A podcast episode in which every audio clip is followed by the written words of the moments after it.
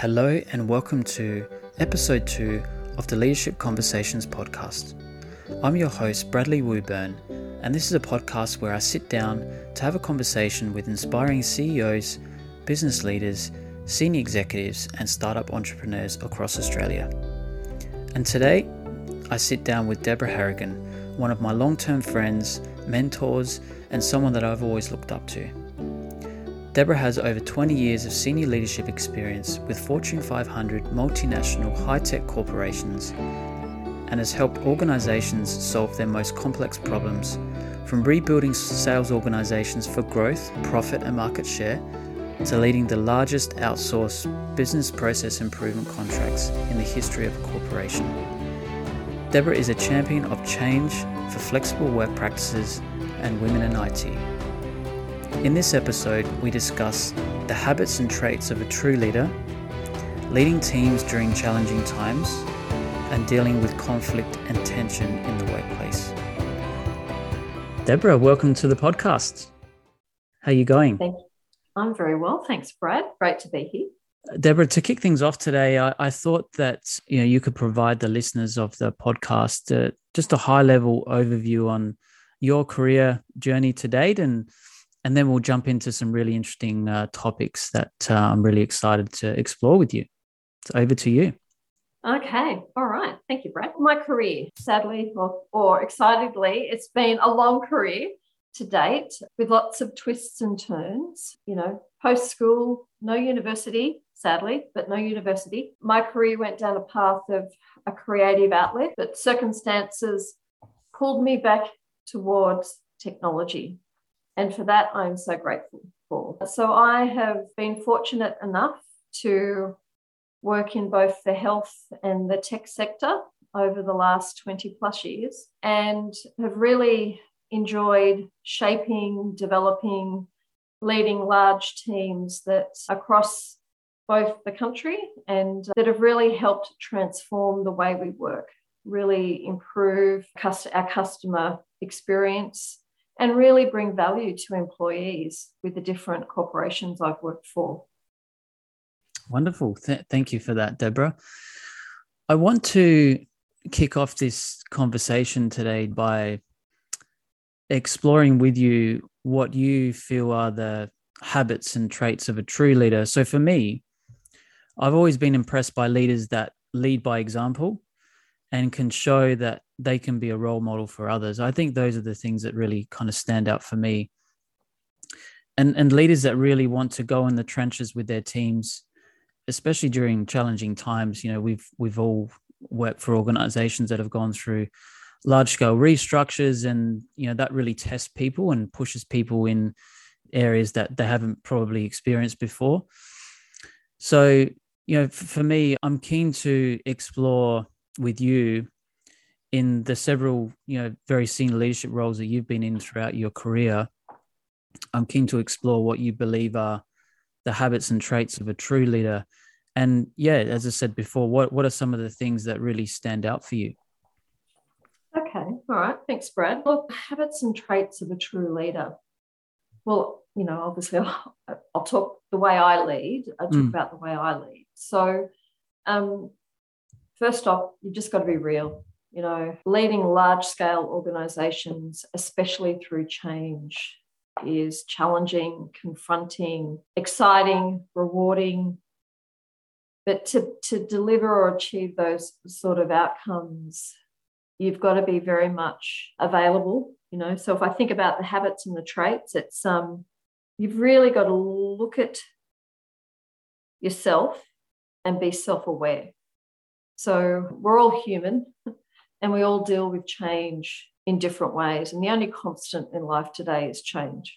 And if you work for a significant corporation or a large corporation, you've got an ask on the table every single day about how do I drive productivity? How do I streamline the way I work? How do I leverage tech to make it easier for my customer. You know, how do I improve the bottom line? So to do that, you've really got to look at the talent that you have in your organization and focus on the development of your team members. Would be the first one. You've got to encourage strategic thinking. So, you know, one of my philosophies is I've I've never employed someone to do their job, right? I've employed someone because they are a subject matter expert or, or you know, have a great strength in that particular area or that particular role. So you really need to tap into different thoughts, ideas, and, and, and, encourage provocative thinking. You know, because we've always done something one way, we shouldn't continue to do it the same way. And, and technology really has enabled that that that thought process or that thinking of challenging the status quo. Ethics is really, really important. So when we stand up every day and we talk to our, our team members or we talk to our customers, you know, we have a responsibility as leaders to, you know, be ethical in every interaction. And we have a you know, civic duty, you know, we've got to look at the, the whole picture. Common sense should prevail. If it doesn't feel right, then don't do it. And we need to be self aware as leaders, especially senior leaders. People watch us day in and day out. Very true. Yeah, very true. Can I ask, do you do you see a place for the quiet achiever? And, and what I mean by that is there's those individuals that are, yeah, as, as I said, they're the quiet achievers. They're the ones that, you know, generally are not really very outspoken, but they really do showcase, you know, the the, the traits and the habits that good leaders should possess do you do you see a place for for the quiet achiever? Well, isn't that diversity and inclusion, Brad? You know, we're all different. We all lead differently. And, you know, I think a very strong leader is someone that has the courage, that has people around them with a diverse set of skills and capabilities.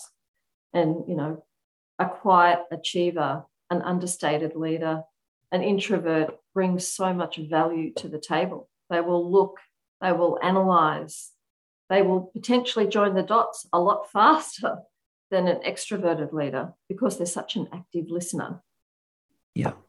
Yeah, I love that. And I was actually having a conversation with someone just last week about about this very topic.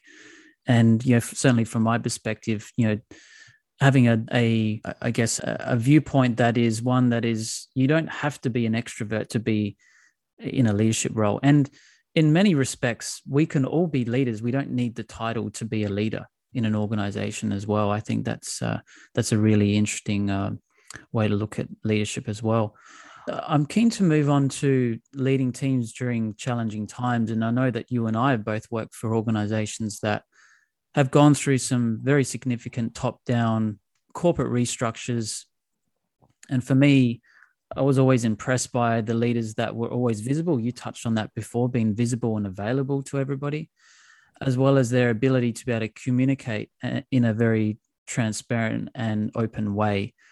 And that really gives people, and you know, certainly from my own experience, it, it gives you a level of comfort at an individual level that everything is under control and I think that's that's really important. So I'm keen to hear your approach on on managing teams during challenging times and how, how you keep your teams motivated and energized to to really stay focused on the job at hand. Because it can be very easy to to to get off course and you know for for these changes to really drain people's energy and for people to to not stay focused on the job Oh, absolutely. I mean, we've just lived through, we're living through what? A global pandemic, 18 months of yeah. our world has been tipped upside down. So it's not just professional, it's personal change as well. So, look, for me, leading through challenging times is as the leader, you set the tone. So, to my earlier comment, all eyes are on you. So, trying to stay real and balancing the emotions because change and big change is challenging. And you will have highs and lows. So keep it real. Is you know you're human. Uh, you know before anything else we're all humans. I think acknowledging that this um, is a challenging time it allows you to display empathy. It allows you to hear and, and support your team members as you navigate this change and be as transparent as you possibly can. So, in times of significant change, you can't always share everything from the top down. But, you know, there is a way that you can communicate that gives a sense of direction, calm, collaboration, you need to over communicate. So, human nature will make assumptions along the way. So, inviting the team to engage, to talk through what they're hearing, communicate with facts and data wherever you can, increase the, the frequency of how of your meetings, how frequently you're engaging, either as individuals or as a team.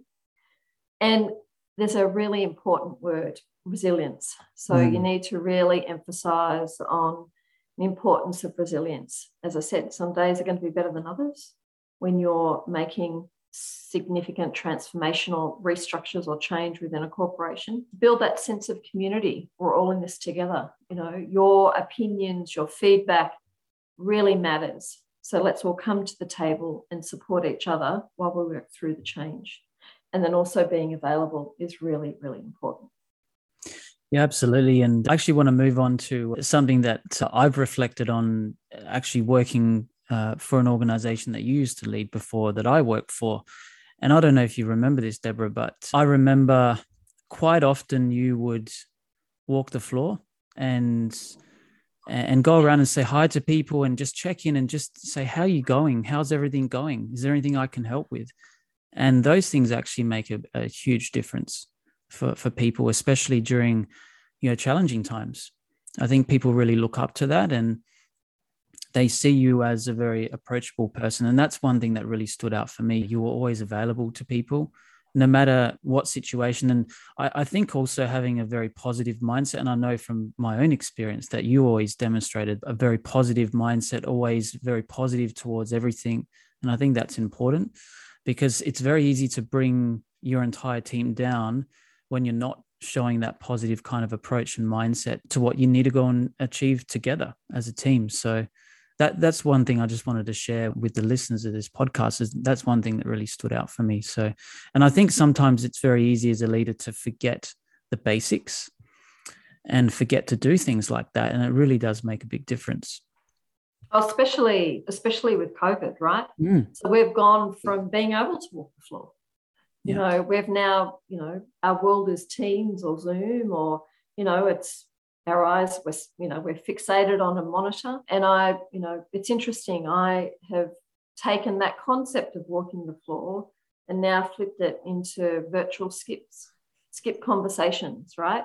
I love just that. so just so the team can engage and I've got a large team now, so really it's only once a quarter. But you know, I mean, I've invited them. It's informal let's check in, let's have a, a chat. And everybody, you know, I've invited them to uninvite the the skip, the virtual skip, and and they're saying, no, no, no, no. It's really great to connect and just chat and just, you know, more so now, I think, because we just have lost that the ability to to just hang by the, you know, the photocopier or catch up for a coffee downstairs. It's, you know, that's that luxury is gone for the short term anyway.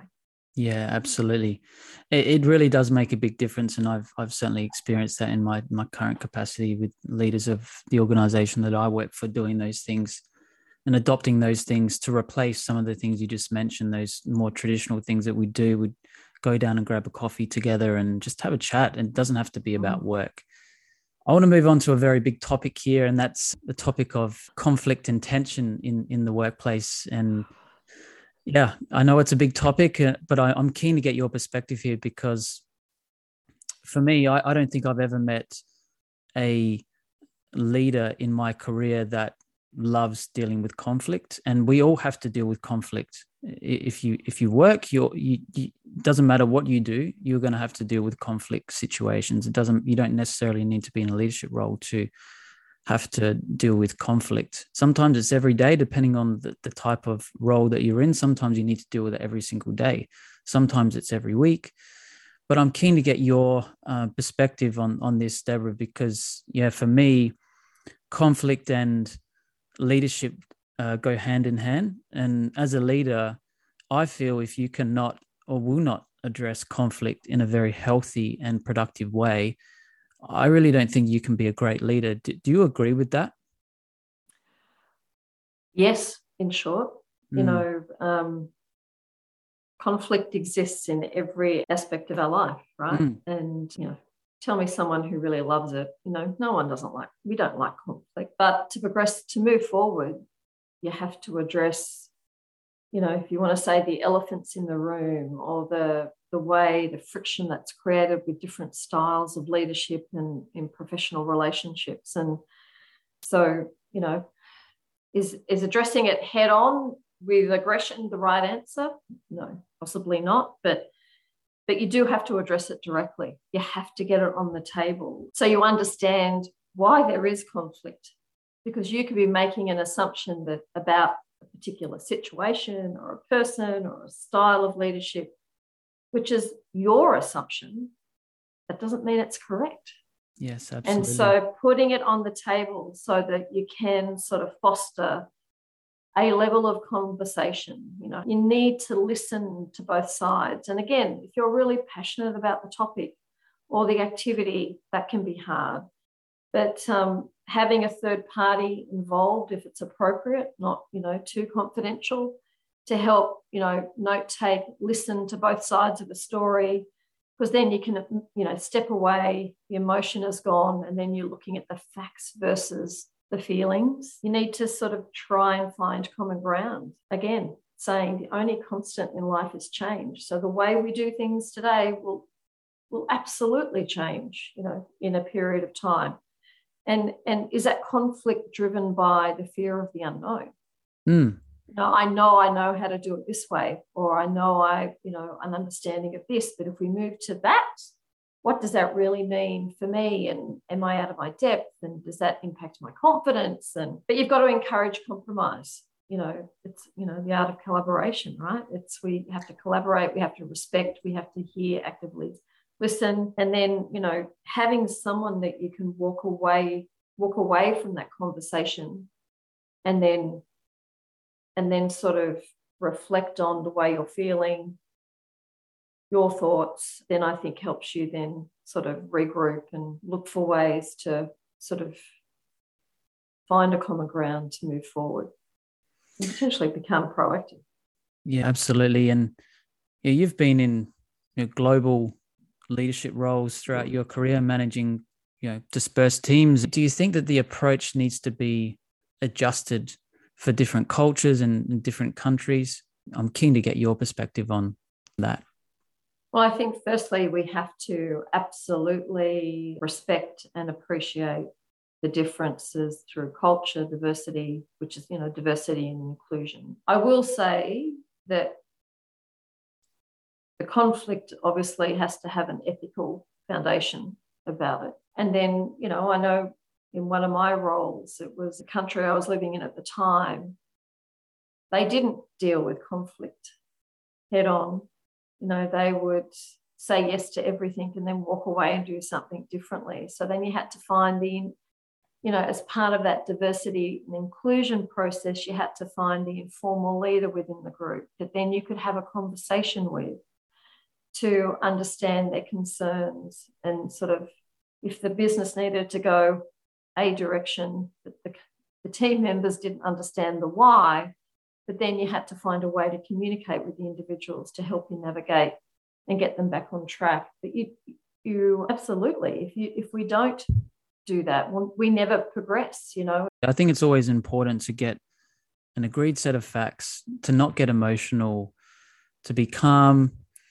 and just address the the issue at hand as early as possible as well. I think that's really important, as opposed to delaying addressing the issue at hand because i think potentially or in most cases from my own experience you know when i witness things like that occur they they get worse and it becomes harder to deal with them. So just addressing them um, as early as possible is a good way to to progress forward. So any uh, any final thoughts from from your side deborah in relation to some of these uh, really big topics that we touched on today? And you know, as always, I do appreciate you putting the time aside to have a chat with me today on on the podcast. And yeah, any any fi- final comments from your side?